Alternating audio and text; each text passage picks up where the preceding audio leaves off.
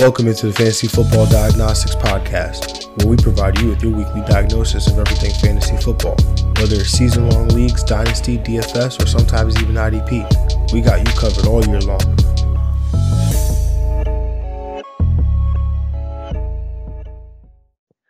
Moving on to this next matchup, 4:25 p.m., we've got the 7-6-1 Pittsburgh Steelers traveling to Kansas City to take on the 10-4 Kansas City Chiefs. This game has a 44-point total, where the Kansas City Chiefs are 7.5-point favorites. In terms of injuries here, Tyreek Hill, Travis Kelce, Nick Bolton, Javarius Ward, amongst many other players on the Chiefs, all test positive and are added to the COVID-19 reserve list. In terms of Pittsburgh's injuries, Pat Freiermuth, he's dealing with a concussion, the second one of the year, so he was a DNP on Wednesday. Devin Bush was added to the COVID-19 list. So, Greg, where are you going here with this matchup? I'm going to take the over. I'm going to take Kansas City to cover, Kansas City to win. On Kansas City side, Patty, he's doing pretty well last couple games. Got to play him as a top five option, QB position. As far as the running backs, it's been tough to trust him a little bit. Clyde, I think, still has the higher upside. I think in that low end RB2 category. As far as the receivers, pass catchers, Travis Kelce, you're starting him coming off his blow up game last week. Tyreek Hill was also added to the COVID list, I believe. So as far as the secondary pass guys step up, I mean, it's hard to, really is Brian Pringle, Demarcus Robinson, guys like that. I still would just rely on Travis Kelce, really. I think Mahomes is probably going to spread the ball against with those complementary receivers if Hill can't go. On Pittsburgh's side, Najee Harris, you expect him to bounce back. This is probably his first really, bust game of the year. So I think he bounces back from that as a low on RB1. Diontae Johnson, wide receiver 1 territory as well, and Claypool's in that wide receiver 4, that's some wide receiver 3 upside. Yeah, I'm going to take the over here. I'm going to take Kansas City to cover. I'm going to take Kansas City to win. Do we have confirmation Travis Kelce's going? Is that a fact? I don't. No, because I know he was added to the COVID-19 list, but he's asymptomatic, and they believe he's vaccinated. So, right now he's still on the list. He's vaccinated though, so there's a chance he could be activated before Sunday. Yeah, so he has a shot. I would definitely have other contingency plans in place. His backup, Blake Bell, was also added to the COVID-19 list. So you can't even go directly to his backup there. Maybe it's the Mecole Hardman game. This could be it, man. This is the one. Definitely not putting my chances on a fantasy championship on Mecole Hardman to leave me there. I'd rather put it on Byron Pringle. Honestly, Mahomes, I think he still finishes as a QB1 for you. We've been saying it. I mean, I know I've been saying it forever, right? Mahomes doesn't need the best supporting cast in the world, but he has it. And he doesn't need the best play caller in the world, but he has that too. So, I think between the play caller and his pure talent, he should still be able to get a QB1 finish. Clyde Edwards-Helaire, I think this has to be a good week, man. I mean, Pittsburgh has been terrible as a rush defense. So Clyde, I think he's got to come through this week with at least an RB1 finish. I think that's the standard this week. I mean, yeah, they could rely on more without any pass catchers too. With the pass catchers missing, I think obviously Byron Pringle has a role. As does, I think, Darrell Williams. I think Darrell Williams probably gets a little bit more involved, catches some more passes out of the backfield with some of these guys missing. On the Pittsburgh side, Najee Harris, Diontae Johnson, both top 6 options for me at their respective positions. But that's really as far as I'm going to go, in terms of that offense. Yeah, I still like Pat Freiermuth as a tight end you're starting. No, if he can go, for sure. If he can go, I don't know what the situation is with him. Yeah. If he can go 100%. He's in my lineup as tight end 1, but Moving on to Sunday Night Football, we got the 6-8 Washington football team traveling to Dallas, taking on a 10-4 Dallas Cowboys. This game has a 47.5 point total. The Dallas Cowboys are 10.5 point favorites. In terms of injuries, Dallas is okay. Washington, on the other hand, Landon Collins, he was a DNP with a foot injury, and then Antonio Gibson, he was a DNP with a toe injury. In terms of the game here, I'm going to take the over. I'm going to take Dallas to cover. I'm going to take Dallas to win. I feel like CeeDee Lamb is going to have his breakthrough game this week. I really do.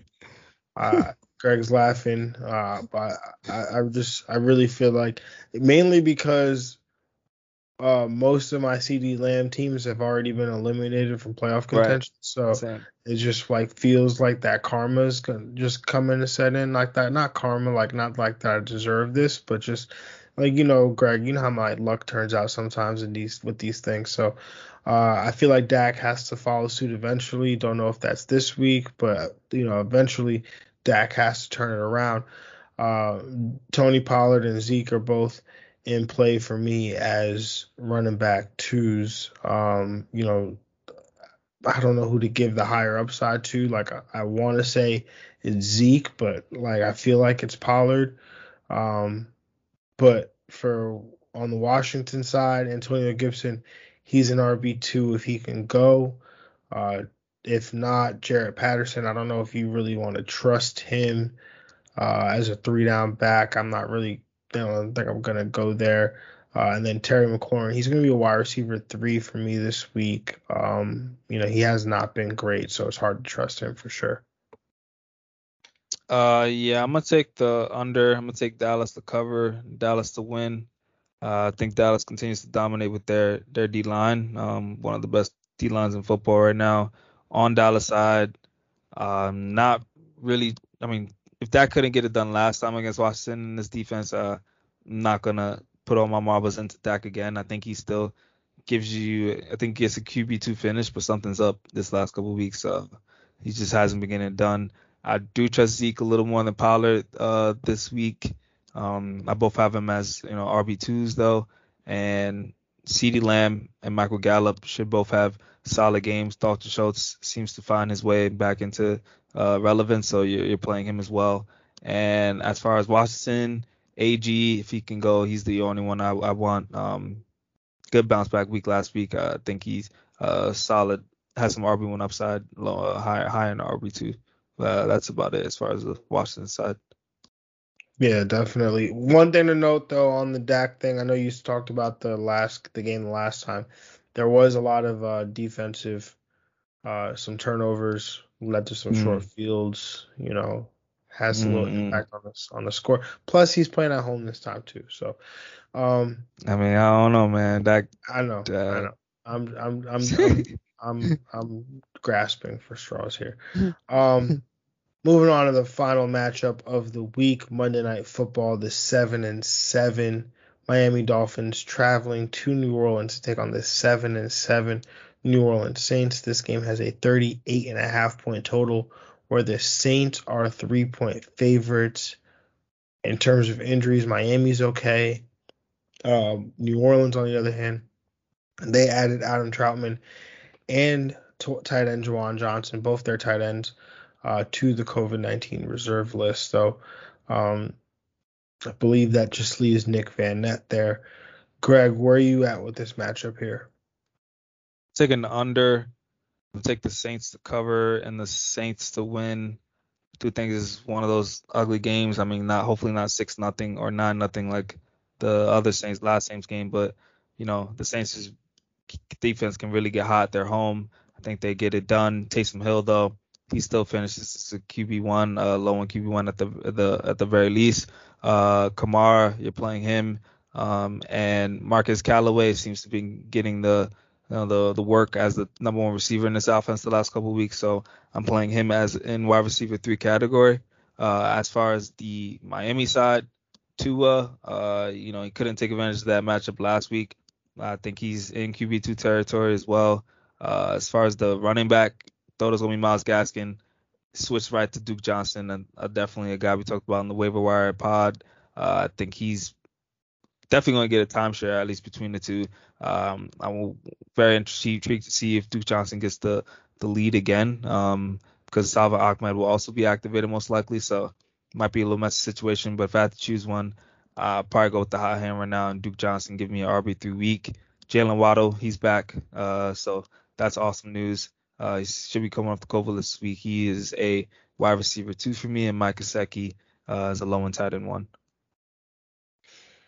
Yeah, I'm with you. I'm going to take the under here. I'm going to take the Saints to cover. I'm going to take the Saints to win. On the Miami side, Jalen Waddle resumes his role here as a low-end wide receiver 1. Devontae Parker, I'm going to have him as a wide receiver 2.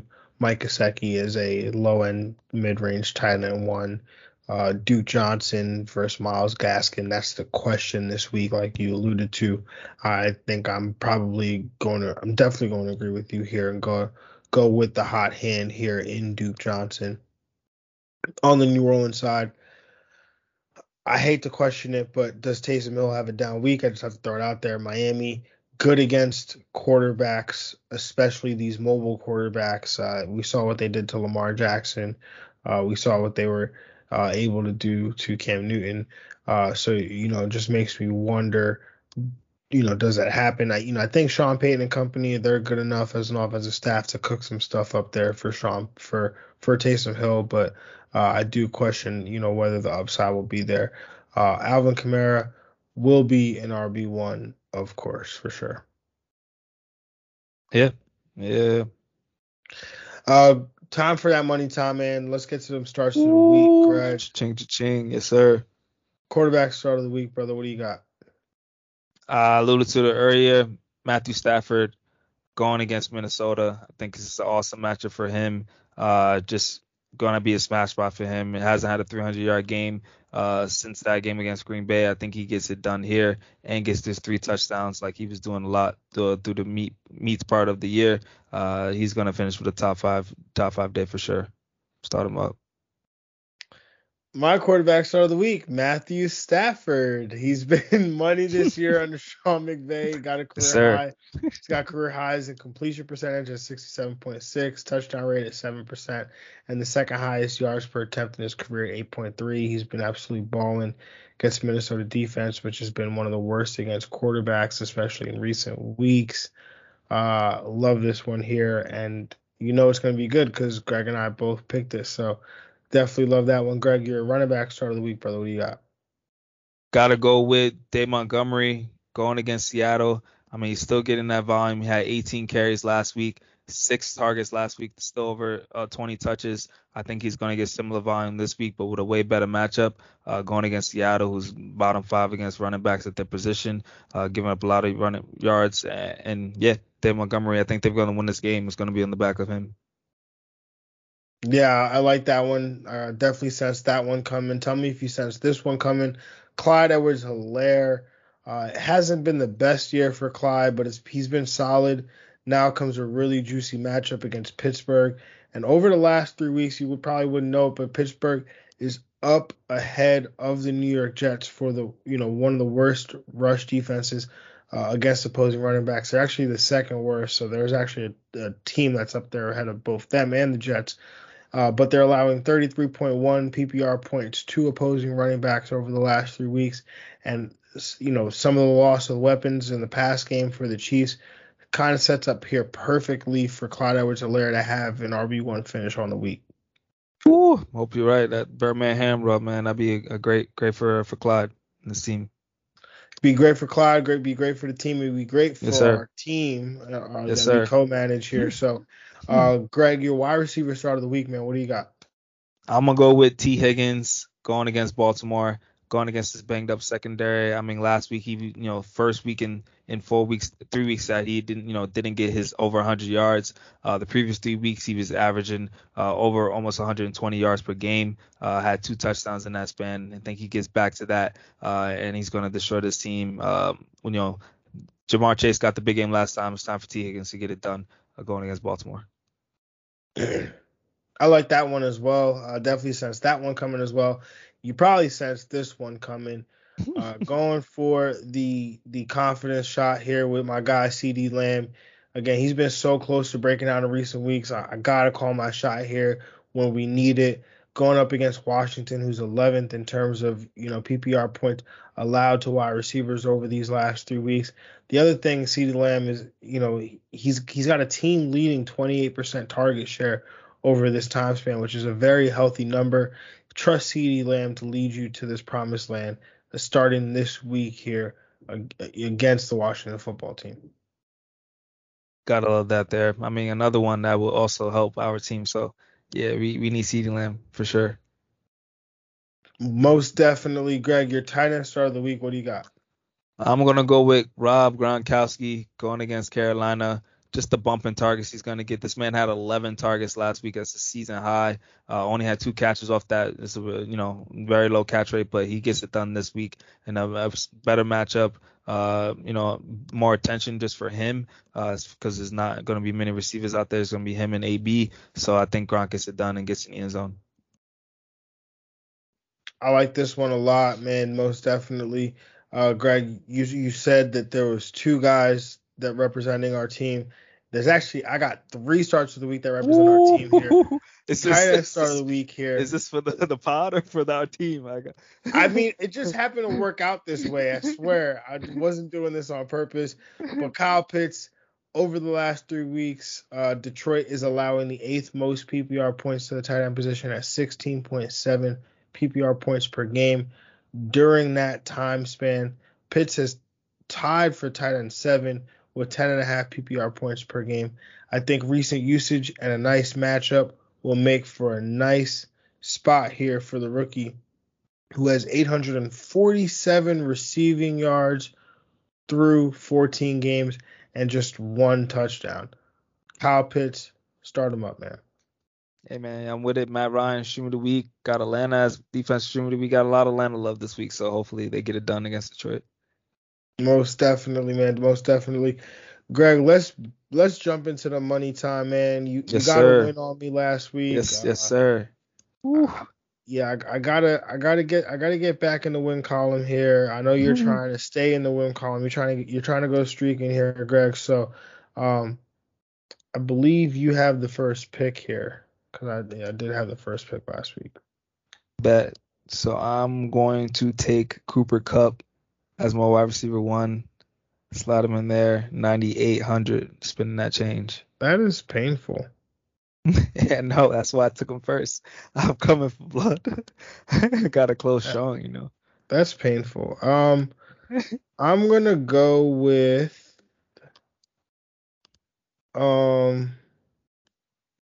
I know he's your wide receiver start of the week, so T. Higgins, 6,500, because that price is just so nice. It's so nice. It's crazy. I mean, yeah, I had him in my lineup, but I really needed Cooper Kupp. So I'm going to take Matthew Stafford now to get that stack at my quarterback start of the week, 7,900, also going against Minnesota. Okay. So with my first running back slot, I'm gonna actually I need this price here. I need these savings. I'm gonna go with Justin Jackson, 5,400. Brutal. I know, cause I had Cooper Kupp in here too, so 3 square right there. Yeah. Oh, you got money now. I'm gonna take Dave Montgomery then. My running back start of the week, 6,600 as my RB1. As I figure out my RB2. I'm going to take my running back start of the week here. Just, wow. Clyde Edwards-Helaire, 6,500. As my RB2, I'm going to take the other free square, Ronald Jones, also 5,400. Slide him in there going against Carolina. For my first wide receiver, I'm going to take Justin Jefferson, 8,400, or my second wide receiver, Justin Jefferson, 8,400, going up against the LA Rams. I can't beat you. Might as well join you, I guess. Word, Jordan, get in that game for sure. I'm going to take, as my second receiver, Hunter Renfrow, going against Denver, 7,100. Okay. For my third receiver, I'm actually going to go Antonio Brown. 7,000. So, yeah, I like that one. Word for sure. I'm going to take Russell Gage as my third receiver, 6,700, going against Detroit. Okay, that's fine. I'm actually going to go Kyle Pitts as my tight end. My tight end start of the week, 5,900, going up against Detroit. And I'm going to take Robert Gronkowski, my tight end start of the week, 6,700, in that same Tampa Bay Carolina game. I'm going to go Dalvin Cook, 8,800 in the flex. I'm take from last week. I'm liking this tight end in the flex thing. I'm going to go Dallas Goedert, 5,900, going against the Giants. He's been playing really well of late. Nice. I'm going to go with the Jacksonville defense, 4,000, going up against the New York Jets. Yep, and I'm going to take Atlanta's defense, 3,800, going against Detroit Lions. Cheap at defense as well. I'm going to go with my quarterback. I'm just going to call my shot here. Tyler Huntley, 7,500, going up against Cincinnati. Oh, man, what if Lamar plays? I'll swap it out, right? You'll let me do that, right, Greg? Sure. 7,500. Yeah, 7,500 or less. Word. Bet. All right, so, Greg, why don't you read off your roster for the people? Matty Stafford, my quarterback start of the week, at 7,900, playing Minnesota. Dave Montgomery, my running back start of the week, 6,600. Ronald Jones, 5,400, going against Carolina. Cooper Kupp with that Matthew Stafford stack at 9,800, going against Minnesota. Hunter Renfrow is my wide receiver 2 at 7,100. Russell Gage, my wide receiver 3, 6,700. Rob Gronkowski, my tight end at 6,700, going against Carolina. Dallas Goedert in my flex at 5,900. That's a really nice price. And the Atlanta Falcons, 3,800, going against Detroit as my defense. And for me, I've got Tyler Huntley, 7,500, going up against Cincinnati. Is my quarterback, my RB1. I've got Justin Jackson, 5,400, going up against Houston. Clyde Edwards-Helaire is my RB2, 6,500, going up against Pittsburgh. My wide receiver 1, Justin Jefferson, 8,400, going up against the LA Rams. Antonio Brown, 7,000, going up against Carolina. T. Higgins, 6,500, going up against Baltimore. Kyle Pitts, my tight end start of the week, 5,900, going up against Detroit. Dalvin Cook, 8,800, going up against the LA Rams. And Jacksonville Jaguars, 4,000, going up against the New York Jets. Like it. Sure. I like it a lot. So, everybody, we hope you enjoyed it. Hope you enjoyed the show. I hope you were able to power through the whole thing. But we definitely appreciate y'all kicking it with us. We appreciate y'all vibing with us this year. If you've made it this far, whether you made it to the fantasy playoffs or you're not going to make it to, or you've already been eliminated or you didn't make it, just stay locked in, stay tuned in, and you'll continue to, get better for it and be better for it, especially next year. So, Merry Christmas, everybody. Happy holidays. Enjoy this time with your family and your loved ones. Again, from us here at the Fantasy Football Diagnostics Podcast. Again, we love you. We appreciate you. And, again, just continue to, and just have this time with your family and really enjoy it. So until next time, y'all, we will talk to y'all Monday. Hopefully you guys come back winners on the other side of it. So until next time, we'll catch y'all later. Peace. Yeah. Let's do it. Let's get to it. Welcome to the Fantasy Football Diagnostics Podcast. I'm your host, John June, and welcome into the Christmas Spectacular, hosted by yours truly, of course, and my co-host, Greg Penniman. Greg, what's going on, bro? Yeah, we're getting close to the greatest holiday ever. I mean, and not finals week, but semifinals week. So, last year we had a Alvin Kamara Christmas special. Maybe we can hopefully get one of those legendary performances from some special player this week. Yeah, I mean, Jonathan Taylor, looking at you. Yeah, JT, that's true. That'd be a nice Christmas Spectacular, and not spectacular for me. That's what he does at this point. Well, 6 would be a feat that he has not accomplished, so I would love to see that. But, you know, the FFDX Christmas Spectacular, we are obviously here. It is going to be a spectacular moment because we are not covering just the 1 p.m. games. We're not covering just the 4 p.m. or the primetime games or the Saturday games. We're covering every single game, and then we're going to take the rest of the week off, and we'll talk to y'all, you know, obviously on Monday to recap the week that was. But we're going to, you know, go through streams of the week. We're going to go through starts of the week. We're going to play some Get Money as well. So similar to the Spody Odi Dopa show that we did for Thanksgiving, again, you don't have to consume this all in one sitting. You can, you know, unlike your Christmas presents, which you are going to probably open up all at one time, this one you don't have to open it, you know, or listen to the entire thing in its entirety. You can take it in some pieces. You know, just be mindful. We're recording this here Wednesday evening, about 10:30 at night. So between now and the time that these games kick off, some things can change. Players could get COVID. Game could get postponed, as we've seen. So, you know, stay water, stay fluid. Make sure that you can you're able to adjust, and that you're reacting to this news as it comes in. But Greg, with that being said, let's kick off the Week 16 breakdown by giving out these streams of the week. So who's your quarterback stream of the week?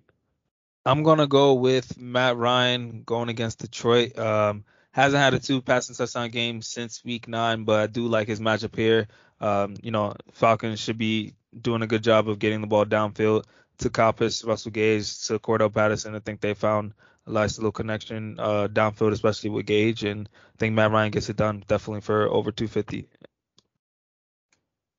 Like that. I like that one for sure. I'm going to go with Baker Mayfield, roster 28% of Yahoo leagues, goes up against Green Bay.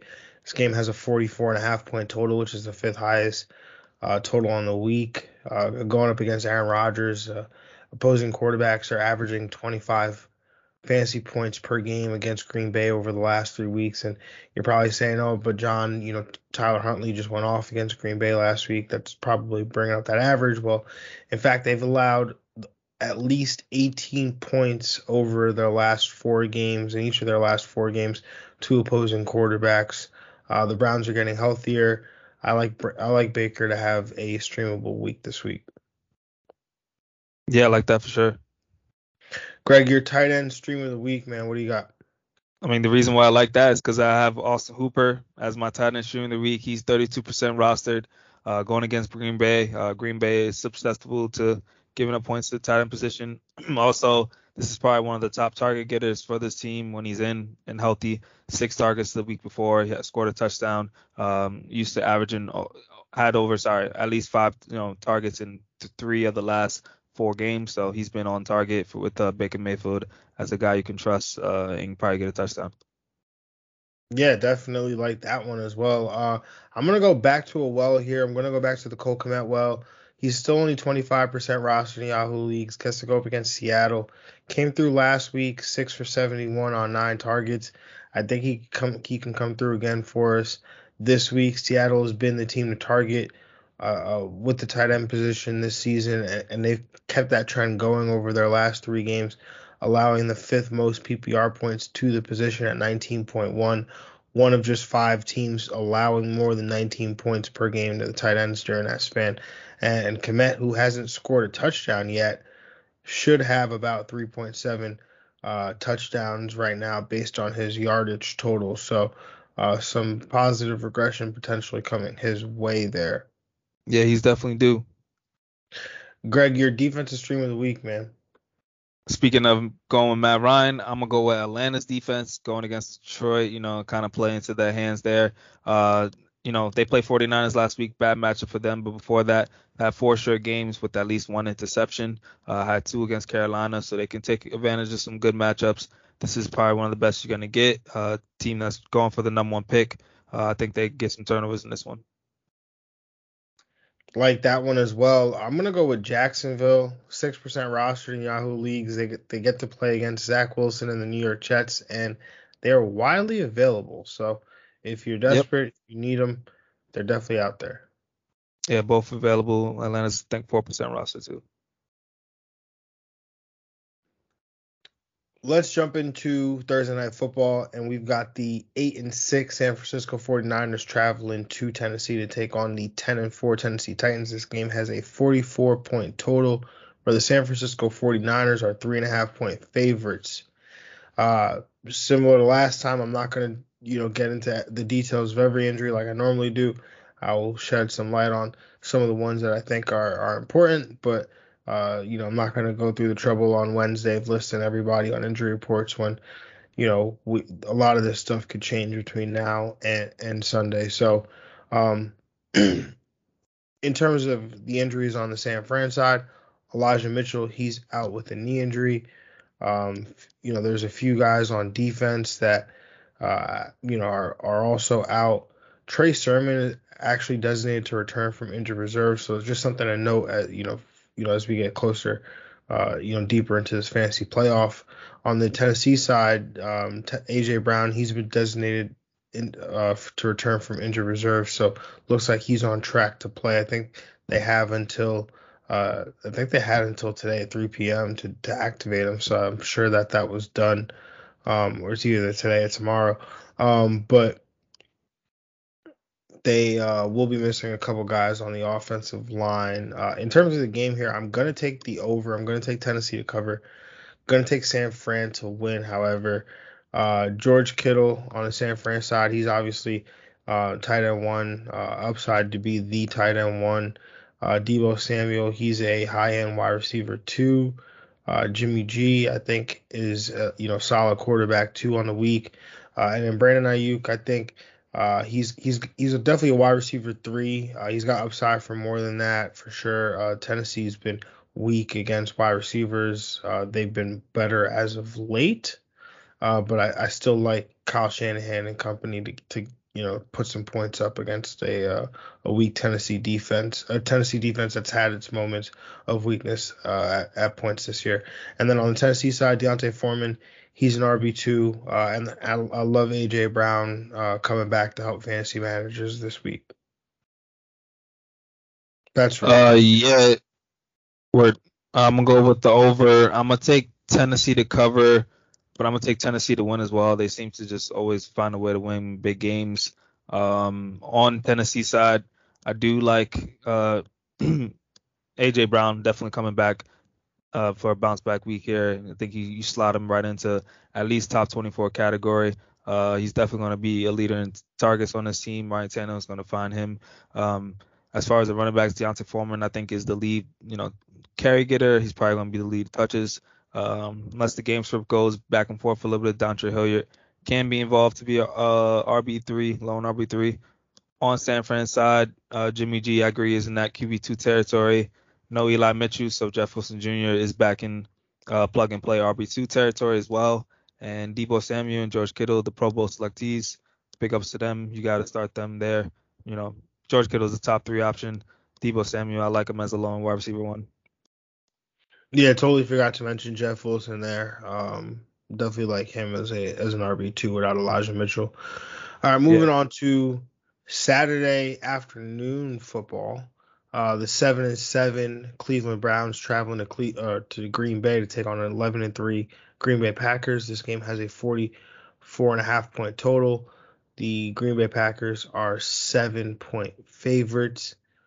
In terms of injuries, the Browns are getting a bunch of reinforcements back from the COVID list. In terms of Green Bay, Aaron Jones, he was limited with a knee injury. Aaron Rodgers obviously dealing with that toe injury, hasn't practiced, but does not seem to be fazed by that. Greg, where are you going with this matchup here? I'm going to take the over. I'm going to take Green Bay to cover and Green Bay to win at Lambeau. I think they just get it done. They're undefeated this year at home, so they're going to keep rolling. Aaron Rodgers, QB1, mid-tier QB1 for me. Aaron Jones, if he's able to go, he's a solid RB2. A.J. Dillon, again, will continue to be involved as I think they're kind of ranked in similar territory, but I do give Aaron Jones a little higher upside. As far as receivers, Devontae Adams being the monster he's going to be all throughout the playoffs, you got to start him up. Marquez Valdes-Scantling is definitely getting some momentum, so he's got to be in wide receiver territory for me. And on the Cleveland side, Nick Chubb, he should hopefully feed him a lot of touches like they did last week in that second half to get him into RB1 territory. Austin Hooper's back, so I like him. He's my tight end stream of the week to, you know, likely lead the team in targets. And if Jarvis is back, he's kind of like wide receiver 3, wide receiver 4. Yeah, sorry, I didn't mention it, but I think MVS is out. He's on the COVID list, so no MVS. It's all Devontae. That's all I want then. Yeah. For me, I'm gonna take the over here. I'm gonna take Green Bay to cover. I'm gonna take Green Bay to win. Nick Chubb has to come through this week for an RB2 finish at least. I got it done last week, but we have to get it done this week here. Counting on him for that. In terms of the pass game, like I said, I like Baker Mayfield to be a streaming option. I also really like Donovan Peoples-Jones. I mean, I think that, he's got the most upside of all these wide receivers here. Jarvis Landry, again, he's going to be that steady guy. But if you want that upside, those big plays, Donovan Peoples-Jones is where those are going to come from. On the Green Bay side, Devontae Adams, like as much Devontae Adams as I can possibly get in this game. That's what I want. And then Aaron Rodgers, obviously attached to that.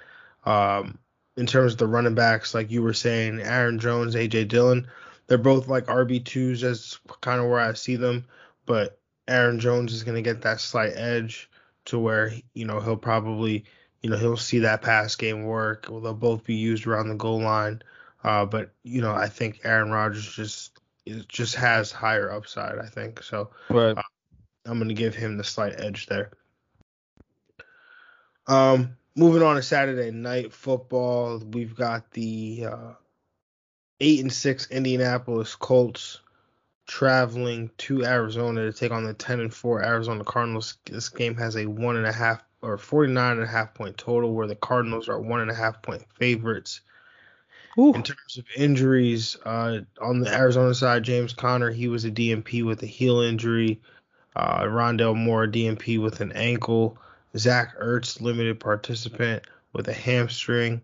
On the Indianapolis side, they got a couple of guys on defense that were added to the COVID list there.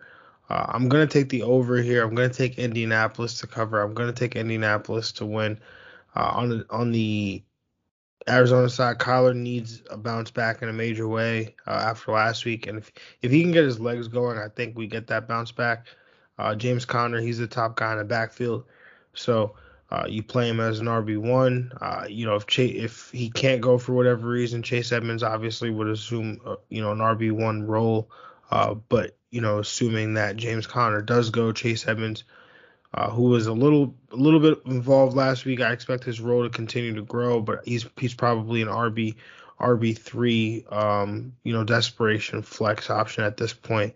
Probably, much better option in DFS or, very deep leagues.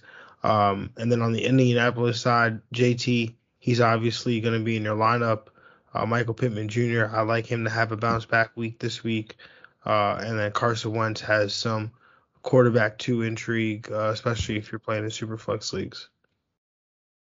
Yeah, I'm going to take the under. I'm going to take the Colts to cover, and I'm going to take the Colts to win. I think JT, man, is just the formula for the Colts right now to win football games, and they got to continue to use that. So, obviously, on the Colts side, JT – he's a top 1 option right now at the RB position. Hopefully he gets another 25 to 30 carries and gets it done for this team. Michael Pittman hopefully doesn't get ejected in this game, but he's got to be back in play. Hopefully get you a top 30 play because, they're going to have to use him as well. And just J.C. Jackson is not on him. As far as the Cardinal side, Kyler Murray should definitely bounce back and have a better game. So I have him definitely as a high in QB1. James Conner being the lead dog, I agree with you. In that low on RB1 territory, Christian Kirk is kind of taking the lead dog role, so you got to continue to play him as a strong wide receiver too for me. And Zach Ertz, if he's able to go, he's definitely in some start of the week potential. He's got a good matchup, and he's definitely going to be the second target getter on this team, or with Kirk as well. Yeah, no idea why I did not speak about those guys, but yeah, Christian Kirk, Zach Ertz, definitely. Yeah, those two, yeah, get it done. Moving on to the next matchup here, still Sunday 1 p.m. We've got the 10-4 Tampa Bay Buccaneers traveling to Carolina to take on the 5-9 Carolina Panthers. This game has a 44-point total, where the Tampa Bay Buccaneers are 11-point favorites. In terms of injuries, some good news. Is it good news? I'm not really sure. But Carolina, they're getting Sam Darnold back. He's healthy. Apparently, Cam Newton is still the starter, but Sam Darnold is expected to play. I don't know how that works, what that means. I think, pretty sure Matt Rule says this like every week at this point with his quarterback. So we'll just kind of believe it when we see it. On the Tampa Bay side, Mike Evans, he was a DNP with a hamstring injury that he suffered in Sunday's game. Antonio Brown, he was a limited participant with an ankle injury that's kept him out for the last few weeks.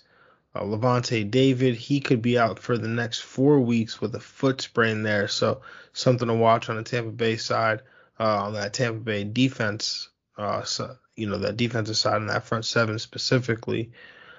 Greg, where are you going with this matchup here?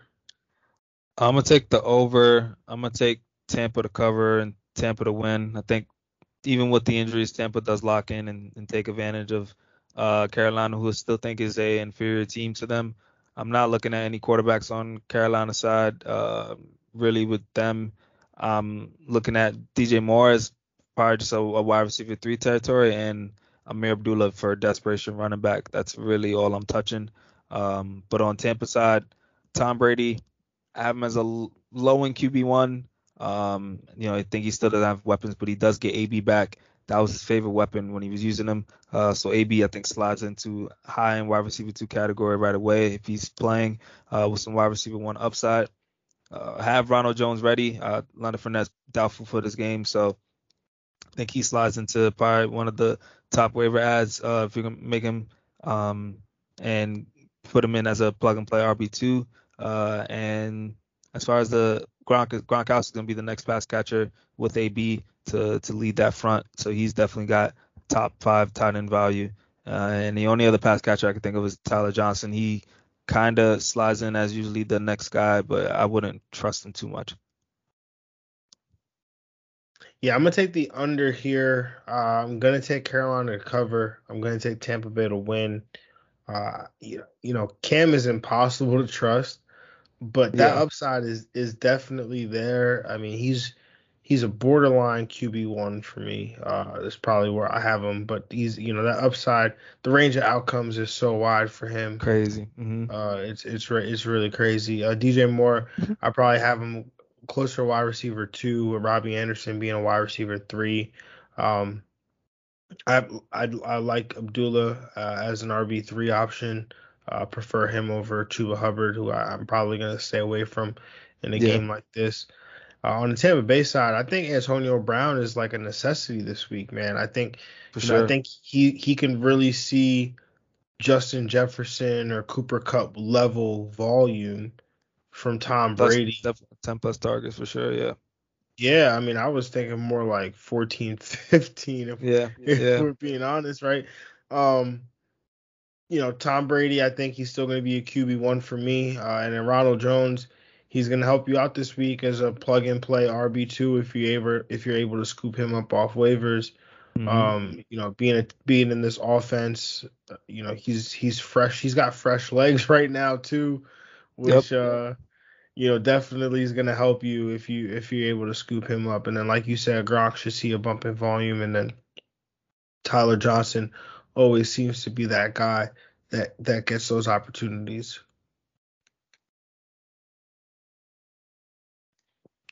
Moving on to the next matchup, we've got the 8-6 LA Chargers traveling to Houston and take on a 3-11 Houston Texans.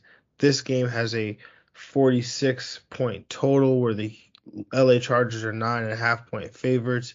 In terms of injuries on Houston's side, Brandon Cooks, he was added to the COVID-19 reserve list, so that's a blow there for the Texans. On the Chargers side, Austin Eckler and Jalen Guyton were both added to the COVID-19 reserve list. So in terms of this game here, I'm going to take the over. I'm going to take the Chargers to cover. I'm going to take the Chargers to win. On the Houston side, this list was always one name long, and now Brandon Cooks is out on COVID, so there's really no one to talk about on that side. Maybe Brevin Jordan, will have some opportunities. Maybe got a good matchup. Yeah, he's got a good matchup there with the Chargers. That's a dart throw that worth taking there, I guess, if you're looking for some help. On the Chargers side, Justin Herbert continues to get it done regardless of who's around him. So he's going to be a QB1. I think Keenan Allen and Mike Williams, I'm going to treat both of them as wide receiver ones in this matchup, especially without an Austin Eckler. And then Justin Jackson, I think, gets treated as an RB2, potentially even an RB1. With the matchup here against Houston. Yeah, I'm going to take the under. I'm going to take the Chargers to cover. I'm going to take the Chargers to win. I don't see Houston scoring a lot of points. Chargers defense probably started the week for sure. They'll probably be the MVP in this game. But on Houston's side, it's really up no one. I agree with you. Brevin Jordan maybe as a desperation tight end. But on the Chargers side, love Herbert. No Eckler this week, so... possibly no Eckler this week, so good Justin Jackson is going to be that guy. And Keenan Allen and Mike Williams should both eat to be the two leading target getters in this offense for sure. Yeah, definitely. Moving on to this next matchup, we've got the 4-10 New York Giants traveling to Philadelphia to take on the 7-7 Philadelphia Eagles. This game has a 40.5-point total where the Philadelphia Eagles are 10-point favorites. In terms of injuries here, for the Giants, Daniel Jones, he was added to the injury reserve with a neck injury. Kadarius Toney, who's been out with a quad or an oblique, as well as was on the COVID list, according to Joe Judge, should be returning to the building. Not sure when he'll return to action, so I wouldn't even be counting on him for the stretch of fantasy playoffs. Saquon Barkley, he's dealing with an ankle. He's back and forth on and off the injury report with this thing. So, limited participant in practice. Think he'll give it a go, obviously. On the Philly side, Miles Sanders, he was DNP Wednesday with a quad. Don't know if that's just maintenance because they played on Tuesday, but definitely, keeping an eye on that. Jordan Howard, he was limited participant with a knee injury, and then Jalen Hurts, he was questionable with an ankle, probably just, again, maintenance day for him as well. Greg, where are you at with this matchup here? I'm going to take the under. I'm going to take Philly to cover and Philly to win. I think this time Philly's able to score more points at home. We know the Giants are not going to really show up offensively, so they're not going to get it done. On the Giants side, all I want is Devontae Booker, honestly. As far as if Saquon is banged up, you can maybe have him as a desperation RB3, but Devontae Booker has some high-end RB3 value, maybe could give you a low-end RB2 week. He's been, very explosive with his runs lately. And on the Eagles side, Hurts season, Jalen Hurts, give me all of that. He's back. Treat him as a QB1 territory, doing both his legs and his arm. Even with, the ankle, he looked very well yesterday on Tuesday night. As far as Dallas Goedert, he's been blowing up last couple of weeks, being a monster tight end. Continue to play him as such. And as far as the running game, if Miles Sanders can go, he's been a solid. I think he's in that high-end RB2 category for me. Devontae Smith is basically benchable at this point. It's really hard to trust him. So I think Goddard is the main pass catcher in this offense. Yeah, I'm going to take the over here. I'm going to take Philadelphia to cover. I'm going to take Philadelphia to win.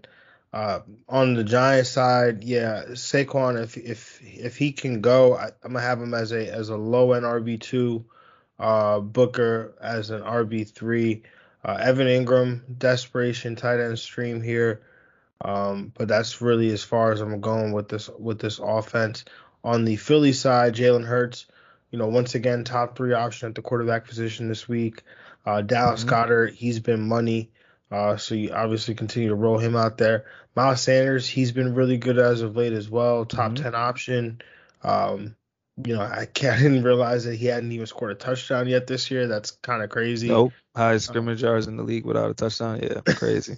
Yeah, and Devontae Smith, like you said, is basically benchable. I mean, but the thing is like Jalen Hurts has gotten, if you look at just, having watched him or just watching him the other day, the progression that he's made as a passer, the strides that he's made, like, Devontae Smith, it makes you kind of feel like that maybe that it'll be close, but maybe we'll just wait till next year.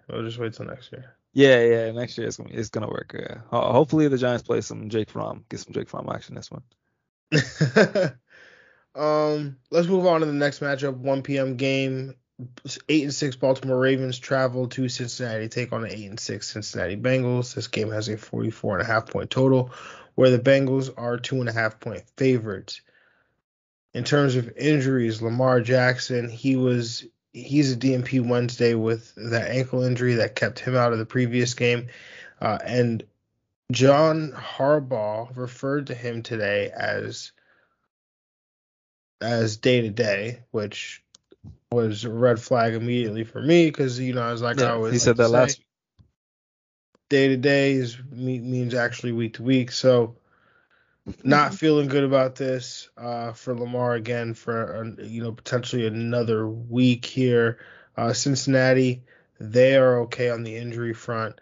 In terms of the game here, I'm going to take the over. I'm going to take Cincy to cover. I'm going to take Cincy to win. If Lamar doesn't go, Huntley, he's once again, a QB1. Mark Andrews, he's the man. That's it. Devontae Freeman, an RB2. Hollywood Brown, he's a wide receiver too.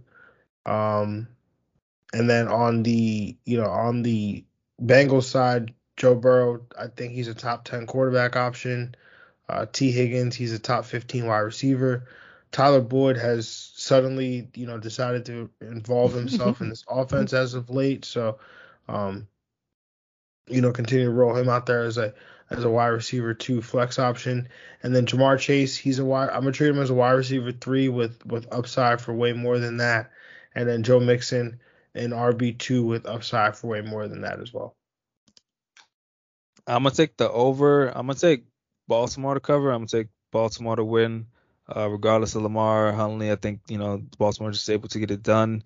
This is basically for the AFC North right now, this matchup, both 8-6, so it's be good, very solid game. On Baltimore's side, again, plan to have no Lamar, so have Tyler Huntley ready, but he's going to give you a QB 1 week. Devontae Freeman, I think he's going to give you a solid RB2 week, low and RB2 week. Mark Andrews has been the main pass catcher in this offense. Got to trust him at the top 3 option at the tight end position with Kittle and Kelce.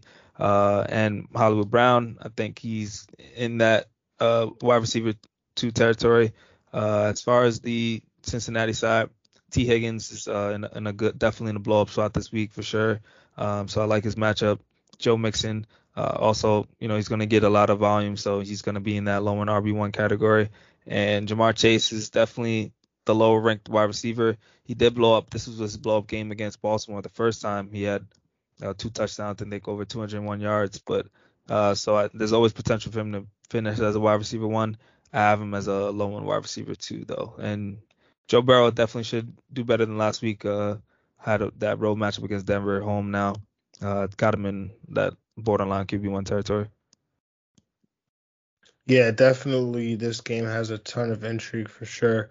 Moving on to the next matchup, 1 p.m. game, the 2-11-1 Detroit Lions travel to Atlanta to take on the 6-8 Atlanta Falcons.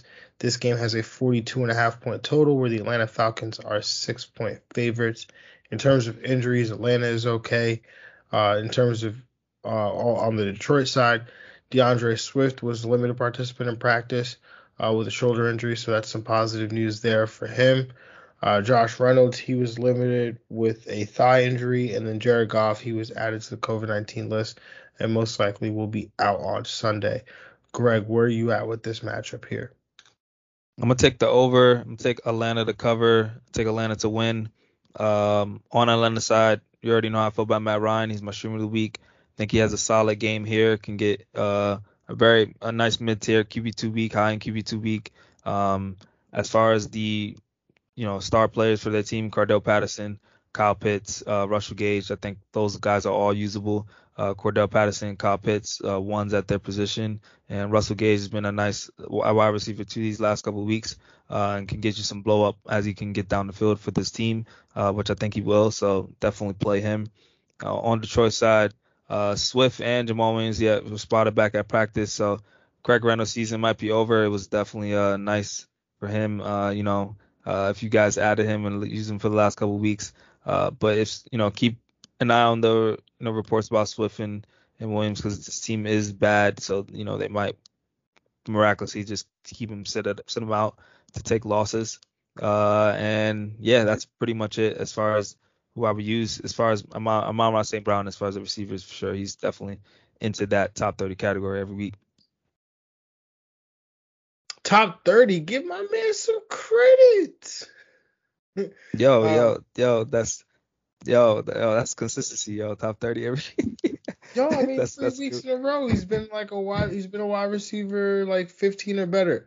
But anyway, I'm gonna take the over here. I'm gonna take Atlanta to cover. Gonna take Atlanta to win. On the Atlanta side, Cordarrelle Patterson, this low management thing is a killer, man. I'm telling you. I think you still got to take a shot on him. The touchdown upside is still going to be there. Russell Gage, I like him as a top 10 option again this week. Kyle Pitts, he's in a great spot this week as well. I think he's definitely a top 6, top 7 option this week for sure. Mike Davis has some running back flex, RB3 flex appeal. If Cordell Patterson's going to, get not phased out, but his touch is limited. They've got to go somewhere. So Mike Davis, I think, has some intrigue there. And then on the Detroit side, Amon-Ra St. Brown, he's got wide receiver 1 upside. Craig Roberts, top 10 running back upside if Williams and Swift can't go. But if those guys go, this backfield's a mess. And I honestly, I think I would take my shot on Swift just because – his name is DeAndre Swift, and he's talented, but I would not feel comfortable doing that. They wouldn't bring him back if they weren't going to use him at this point in the season, I think. So if he's playing, he should be used. That would be the hope. That would be the hope. Moving on to the next matchup, the 2-12 Jacksonville Jaguars traveling to New York or MetLife in New Jersey to take on the 3-11 New York Jets. This game has a 41.5-point total where the New York Jets are 1-point favorites. In terms of injuries on the Jacksonville side, Carlos Hyde, he was placed on injured reserve. Running back James Robinson, he's dealing with a knee injury, so he was limited participant in practice. On the New York Jets side, they've got a little bit of a COVID breakout. Head coach Robert Saleh was added to the I don't know if coaches can get added to the COVID list, but he was tested positive for COVID, and he is basically out for this game this week. I haven't gotten firm confirmation of it, but I got an alert that said Michael Carter was added. The Jets have 2 Michael Carters on their team. They do.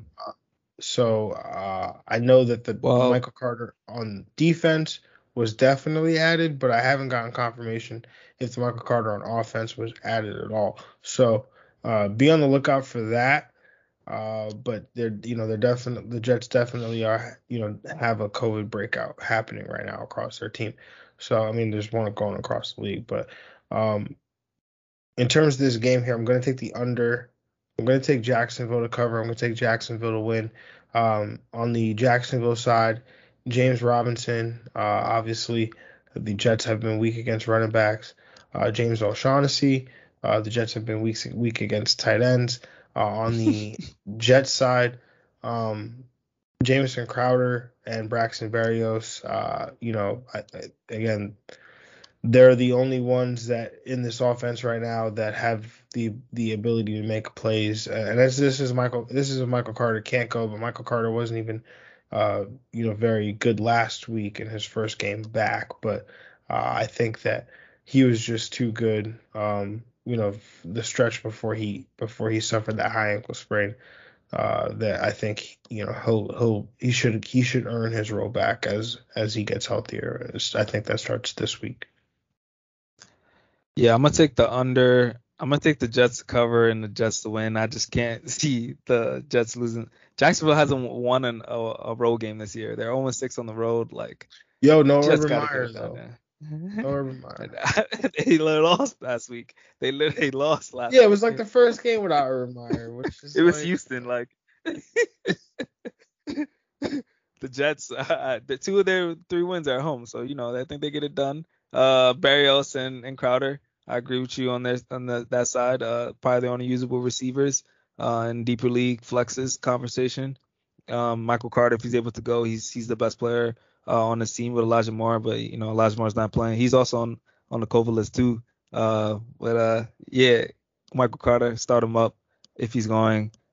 On Jacksonville's side, I'm only looking at James Robinson if he's able to go.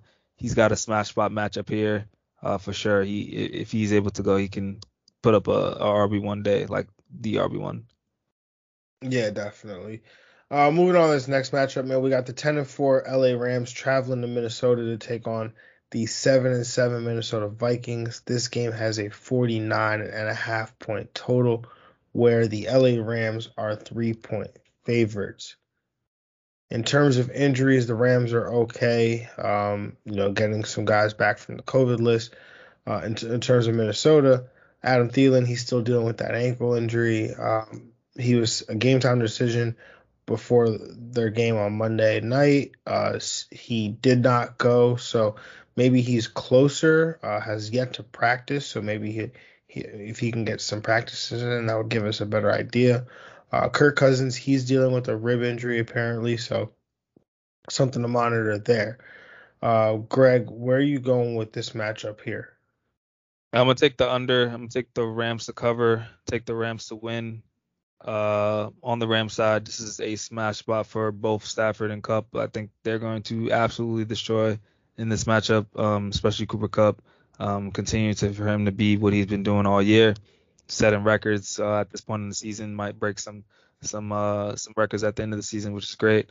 Sony Michel, if he's able to go, depending on the running backs, if it's Darrell Henderson, but if Sony Michel being the number one running back, you're playing him, I think, as a RB2. As far as the secondary receiver, Van Jefferson, Odell, it's really, hard to trust who's going to be. But I think Van Jefferson has a little higher upside. But I would both rank him in that wide receiver 3 category. On the Viking side, it's Dalvin Cook, it's Justin Jefferson, Adam Thielen, if he's able to go. I think he was close last week, surprisingly. So I think he'll be closer to playing this week if he's able to go. He's in that low wide receiver 2 territory for me. And if Kirk Cousins is healthy, it's not a primetime game. So, yeah, lock and load him, play him. Yeah, I'm going to take Minnesota. I'm going to take the over. I'm going to take Minnesota to cover, but I'm going to take the Rams to win. This game has a ton of intrigue to me. It could be a ton of shootout potential here as well. Cooper Kupp, like you were saying, a wide receiver 1. I mean, him and Stafford are in a phenomenal spot here. Matthew Stafford has top 5 upside this week. Mm-hmm. Van Jefferson, Odell Beckham Jr., both wide receiver 3s. I agree with you. I think I probably prefer Van over Odell. But again, both of those guys in a game like this can have a ton of upside.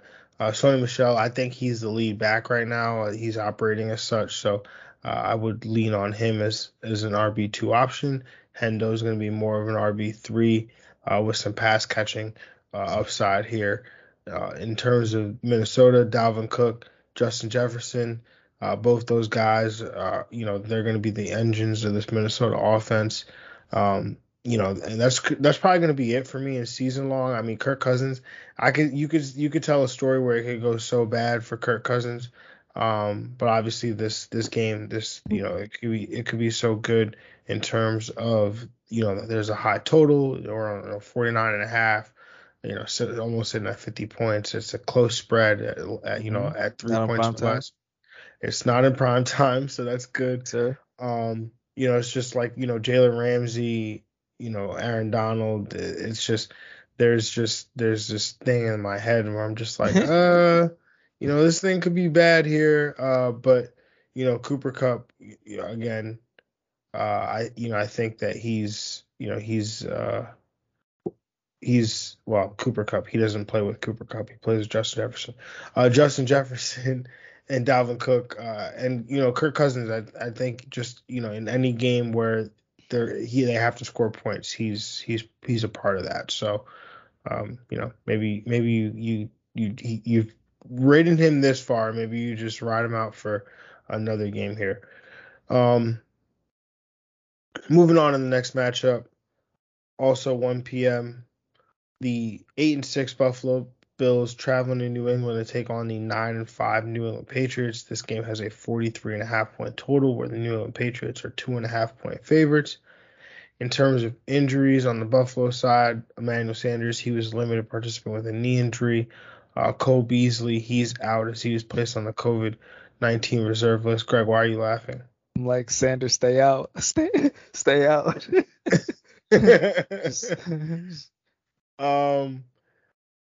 In terms of New England, Kendrick Bourne, he has a chance to play.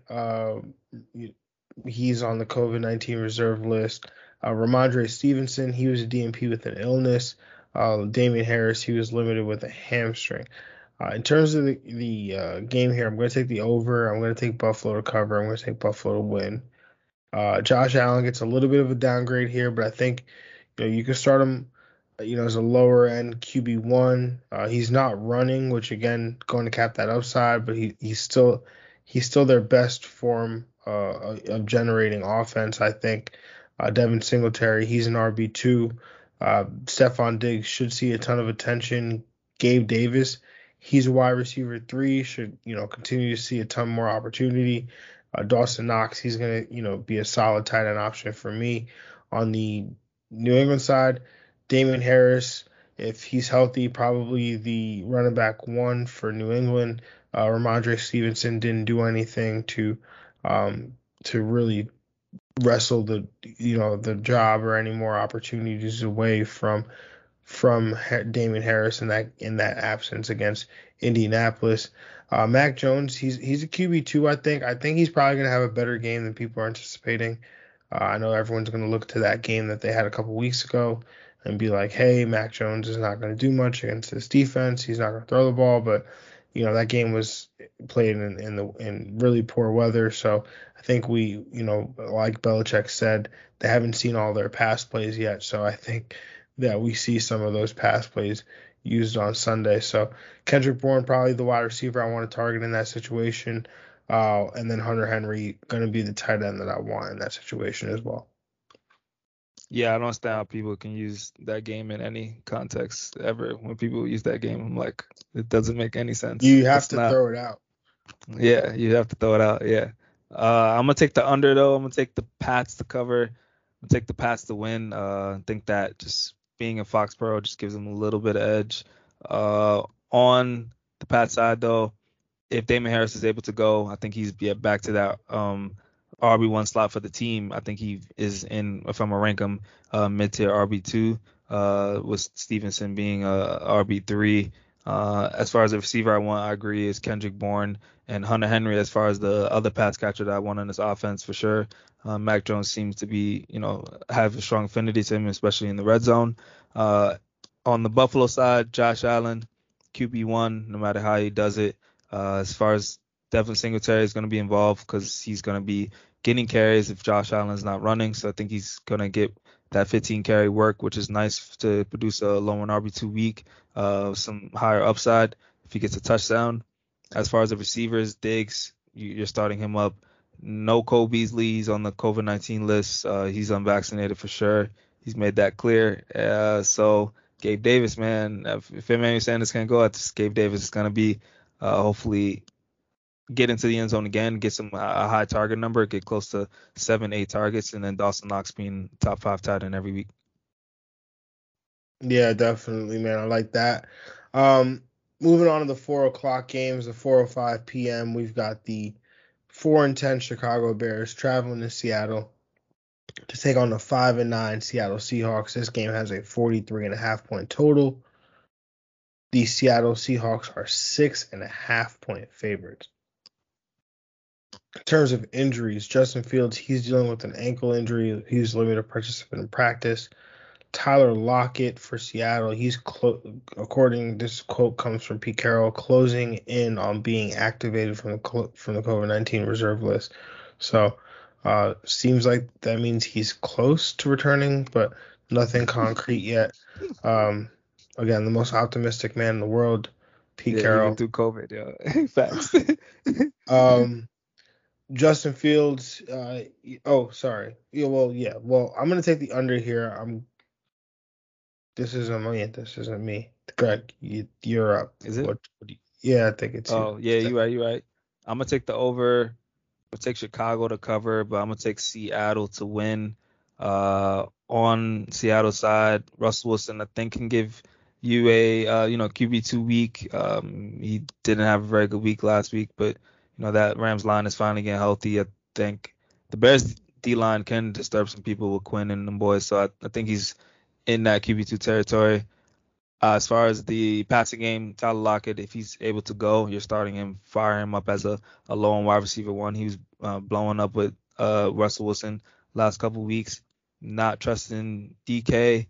As far as that's pretty much it. Rashad Penny, I think, is in that RB3 category. For the Bears, though, Dave Montgomery's in a smash spot here. I think he's in a really good spot, a good matchup, still getting good volume. And Darnell Mooney, I think, is in that wide receiver 3 territory as well with some wide receiver 2 upside. And that's about it. Cole Kmet is always a streamable tight end. Yeah, I'm going to take the under here. I'm going to take the Bears to cover. I'm going to take the Seahawks to win. I think Justin Fields has quarterback one upside again this week in this spot against Seattle. Hopefully the ankle doesn't limit him, but he's a tough kid. So, I think he'll play through that. Dave Montgomery, like you said, some real high-end RB1 upside in this spot here. Mm-hmm. Cole Kmet, tight end one option, my stream of the week. I like that.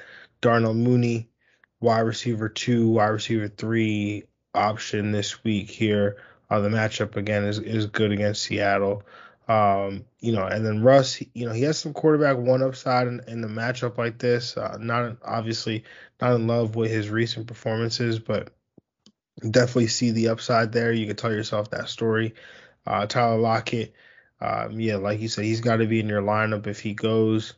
DK Metcalf, again, I've been saying it. If you just look at him as a wide receiver 3 or 4 or somebody you're going to put in your flex, you feel much better about it. Had 12 targets last week, so that's definitely a number that you feel good about. The matchup here is not terrible, so I definitely could see myself taking a shot on him as a flex option. Yeah. Moving on to the next matchup here, 4:25 p.m. We got the 7-7 Denver Broncos traveling to Las Vegas to take on the 7-7 Las Vegas Raiders. This game has a 41.5-point total where the Las Vegas Raiders are 1-point favorites, essentially a pick'em here. In terms of injuries on the Denver side, Javonte Williams, he was a limited participant with a knee injury, the same injury that he was dealing with from the week prior. Teddy Bridgewater, he's out with a concussion. On the Vegas side, Darren Waller, he was DNP Wednesday with a knee and a back, the same one that kept him out last week, or these last few games actually. Josh Jacobs, he was DNP with an illness. And then Foster Moreau, he was a limited participant on Wednesday with a thigh injury. I'm going to take the over here. I'm going to take the Raiders to cover. I'm going to take the Raiders to win. Javonte Williams, Melvin Gordon, both in good spots here. I'm always going to lean towards Javonte Williams. He's been involved in the pass game too, which has been really nice. In terms of pass catchers, Noah Fant, he's a tight end one. Again, that doesn't mean a whole lot in terms of, he's just a tight end that happens to have a likelihood of finishing in the top 12 at his position. And then he's someone I think you can hit the emergency glass on. Like if you really need a tight end, he's somebody that I'm going to be comfortable recommending every week. Yeah, I'm going to take the over. I'm going to take Denver to cover and Denver to win. Sorry. I didn't hit the Raiders side at all. On the Raiders side, Josh Jacobs an RB1, Hunter Renfrow, high-end wide receiver 2. That's it for me. Now I pass it back to you. Yeah, to piggyback off the Raiders side, I agree with you. I do like Josh Jacobs and Hunter Renfrow. Foster Moreau's proved us nothing, especially if Darren Waller can't go. So those two guys I'm eyeing. On Denver side, like the running backs, Javonte Williams and Melvin Gordon. Javonte Williams, I agree, has the higher upside to give you possibly RB1, low on RB1 upside. And as far as the pass catchers, I'm looking at the tight ends, Noah Fant and Al O. Those are really the two pass catchers I'm looking at. It's pretty rough for this offense, but I think they get it done with the run game.